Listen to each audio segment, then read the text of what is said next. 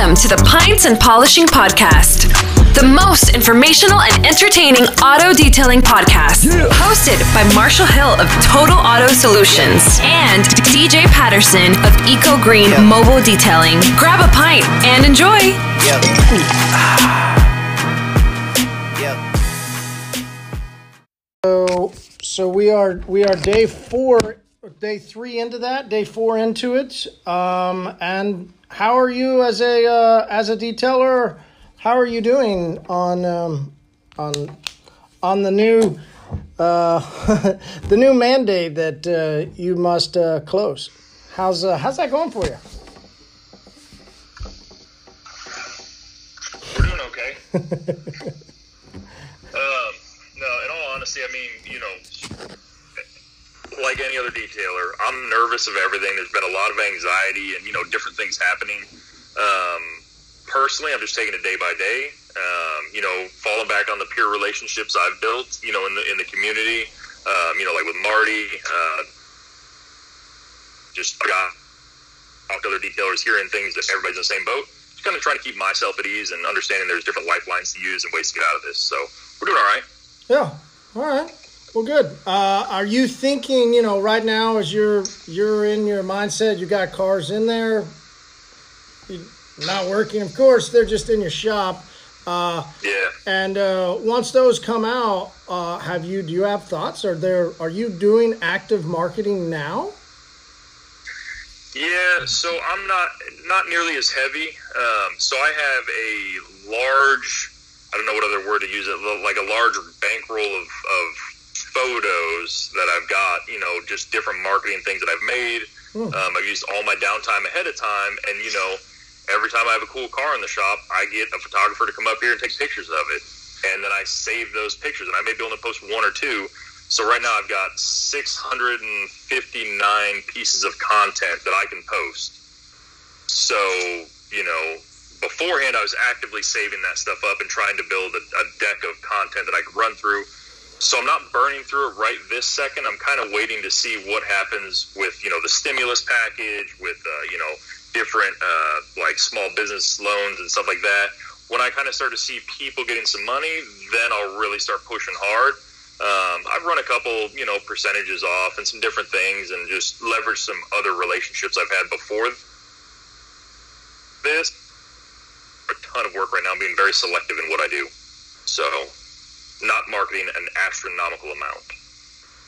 Okay. Uh, so you mentioned uh, there's some basically some stuff that's rolling in organically then? Is that what you're saying? Or yep. are you saying it's all from these other relationships that you have? How, I mean, the, you know, these yeah. vehicles that are there, how'd they get there? Yeah, so so all the all, most of the vehicles we're doing right now are from pre-existing relationships and things I've done in the past. So Um, you know, one one relationship I have is with Exotic Motorsports um, and two other small dealer lots in town. Um, typically, you know, a lot of what I would I would call myself like an independent detailer, right? I really work on paint corrections and coatings. That's what I love to do. Um, you know, and the high ticket sales, like those are the cool things that we love. But I also, as a business owner, understand that there still has to be other lines of revenue coming in. Source of income or what you're going to be hurting. Uh, and so I've got, you know, dealership lots. Um, I've got, um, you know, maintenance clients that we keep on hand, uh, you know, through our mobile service as well. Um, and then just customers that we've done right by over the years and taken really good care of them. So right now what's keeping us afloat is our dealership work. And so, well, well, most people didn't want to do the dealership work while they were getting coding money, you know, and, and all that. We still took it, and I hired extra people to make sure that that could happen because it pays my payroll every month. It keeps my electricity on. It, it covers some little stuff, but now I've got dealers coming in left and right, dropping off cars, and they're keeping us, they're keeping our doors open right now. So it's it's hard to do when the other money's really good. But having a strategy for the long term is definitely the mindset everybody has to have now. Um, well, it's not sexy to do some dealership cars. They pay. And those guys know that they pay. Like now people are understanding crap, I should have been doing that, and now it's too late because I have a long-standing relationship. You know, we've always taken care of him for two years, you know, as long as I've been up here. So scrambling now to run into a dealership is is very proactive. And what, or, I mean, what and, and if, yeah, if they did, they're probably going in with what they've told people they would never do, right? I mean, they've known their right. worth. Their worth yep. has always been determined by multi-layer coating brands telling them they have to get yep. X amount, right? So they're going to go in knowing their worth, and then they're going to go, wait, I can do it for yep. X amount, right? Because we really know what's going to happen. If they're really hungry, they're going to just try and, oh, shit, I don't want, no, I can't do, okay, but maybe one hundred bucks? Do you really think that somebody would do that?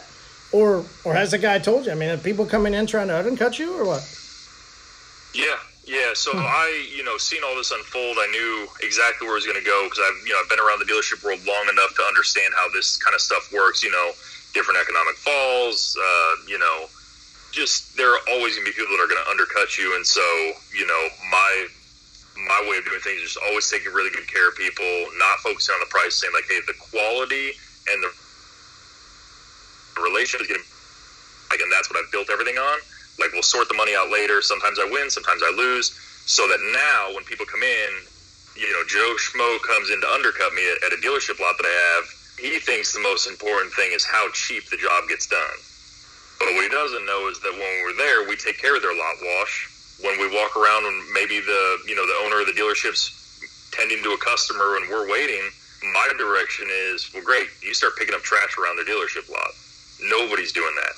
And I did that when we were getting coatings. Well, I had a, a ceramic coating waiting at the shop because it's the right thing to do to take care of people and not just when it's convenient for you. And that's what now everybody's going to say, hey, it's convenient for me, so now I want to take care of you. And so I had those expectation setting conversations with my dealership partners to say, hey, just so you know, here's what's going to happen. A lot of people are going to come out of the woodworks. Everybody's hungry. They're all going to want to eat. They're going to give you a very, very pretty price, I promise. It's going to be way lower than what I'm doing them for.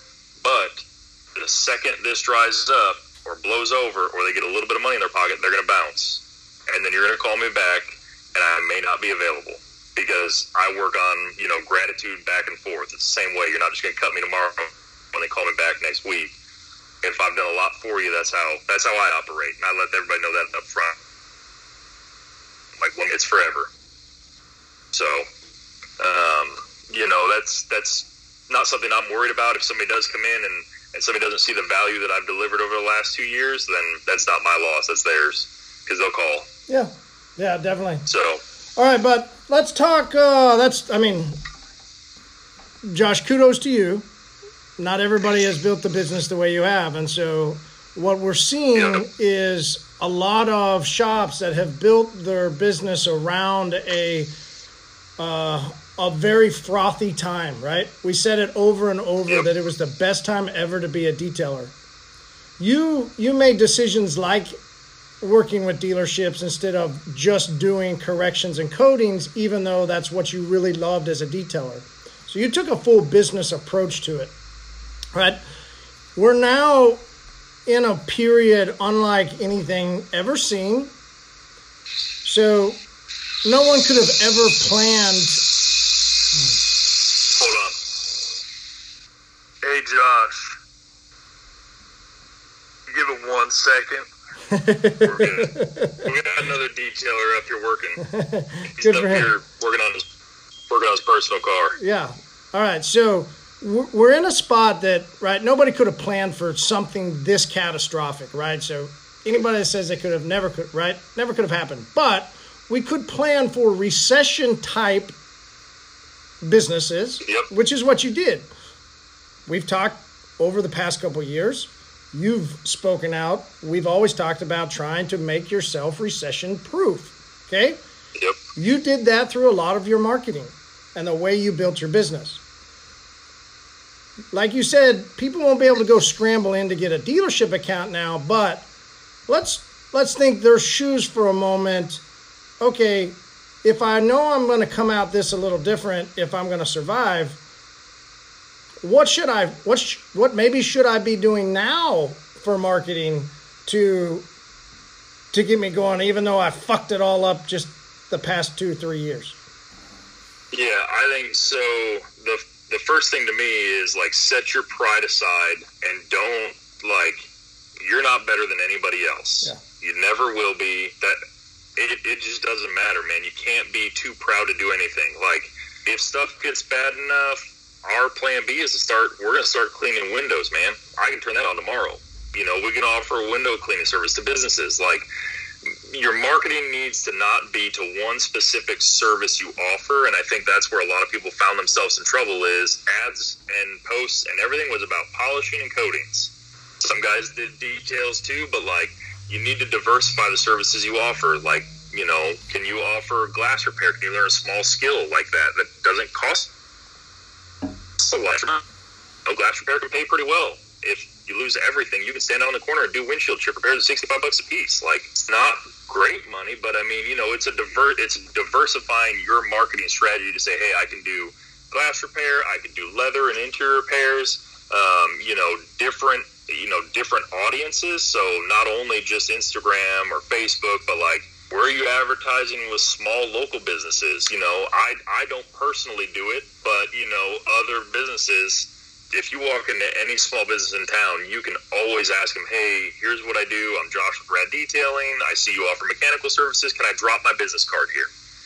And then, you know, make sure to take, most people you know, say, absolutely. Yeah, and take some back and bring them back to your shop. And people you'd actually recommend. Now, it's not, you don't want to just go to, like, the busy place in town.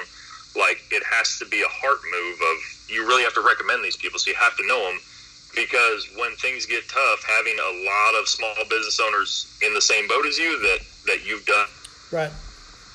You. Uh, and so that's one way, you know, to diversify it is to have a lot of people out there, but also don't just target retail customers. Like, where's your wholesale work at? You got to market to wholesale people, uh, dealership lots as much as you can handle. Maybe you can only, I've got some lots that only give me three cars a week. And if most people can figure a way to work through three cars a week, you know, um, and having two or three of those, you know, now I'm at seven to, you know, ten cars a week. If everything shuts down and car lots are still going, I've got some work. Um, there's city jobs you can bid on. There's, you can approach different kinds of uh, contracts, like the Amazon. Um, I'm getting away from that one right now, but that's a pretty big account. And that, that's all residual. I ain't going to Amazon this year. But um, but hopefully that makes sense. Is, you know, don't don't market to one specific category or service, and don't stick to one clientele base. You know, you can do a lot of different stuff as a detailer. You can clean trailers, you can clean boats. You know, you've got to get past just polishing and coating. So, I think it's going to be partners on it. It's going to be a long climb for many of us, man. It's going to be a tough go. Yeah. Uh, we don't know some stat- statistics. Is this going to last months and months? So, you know, thank you for your time today. Uh, let's get back in touch next week. I think we're going to have a lot more stuff to continually talk about. How can we now start marketing our own services out of a extremely difficult economy? And, how, you know, it's going to be interesting to see who can do it and who can't. So. Yeah. The good news is, man, if you're prepared for the next one, when you come out of this, yeah. It's going to be, if you if you prepared right and you still have workflow and you're not hurting, you know, desperate people are going to do desperate things. So, um, you know, the the biggest takeaway for all is just understanding what your shortcomings were now, like, and then over the next, like, three, four, five years, or who knows, maybe months, like, learn how to close those gaps effectively. Because next time it may not be this good. It may hurt way worse. Definitely. So, Josh, where do people find you on social? Uh, so Instagram, um, rad underscore detailing underscore Edmund, Facebook, Rad Detailing Edmund, LinkedIn, and TikTok. Woo! Tiki tiki talkie. All right, man. Have a great night. See ya. Stay safe. You too. Bye.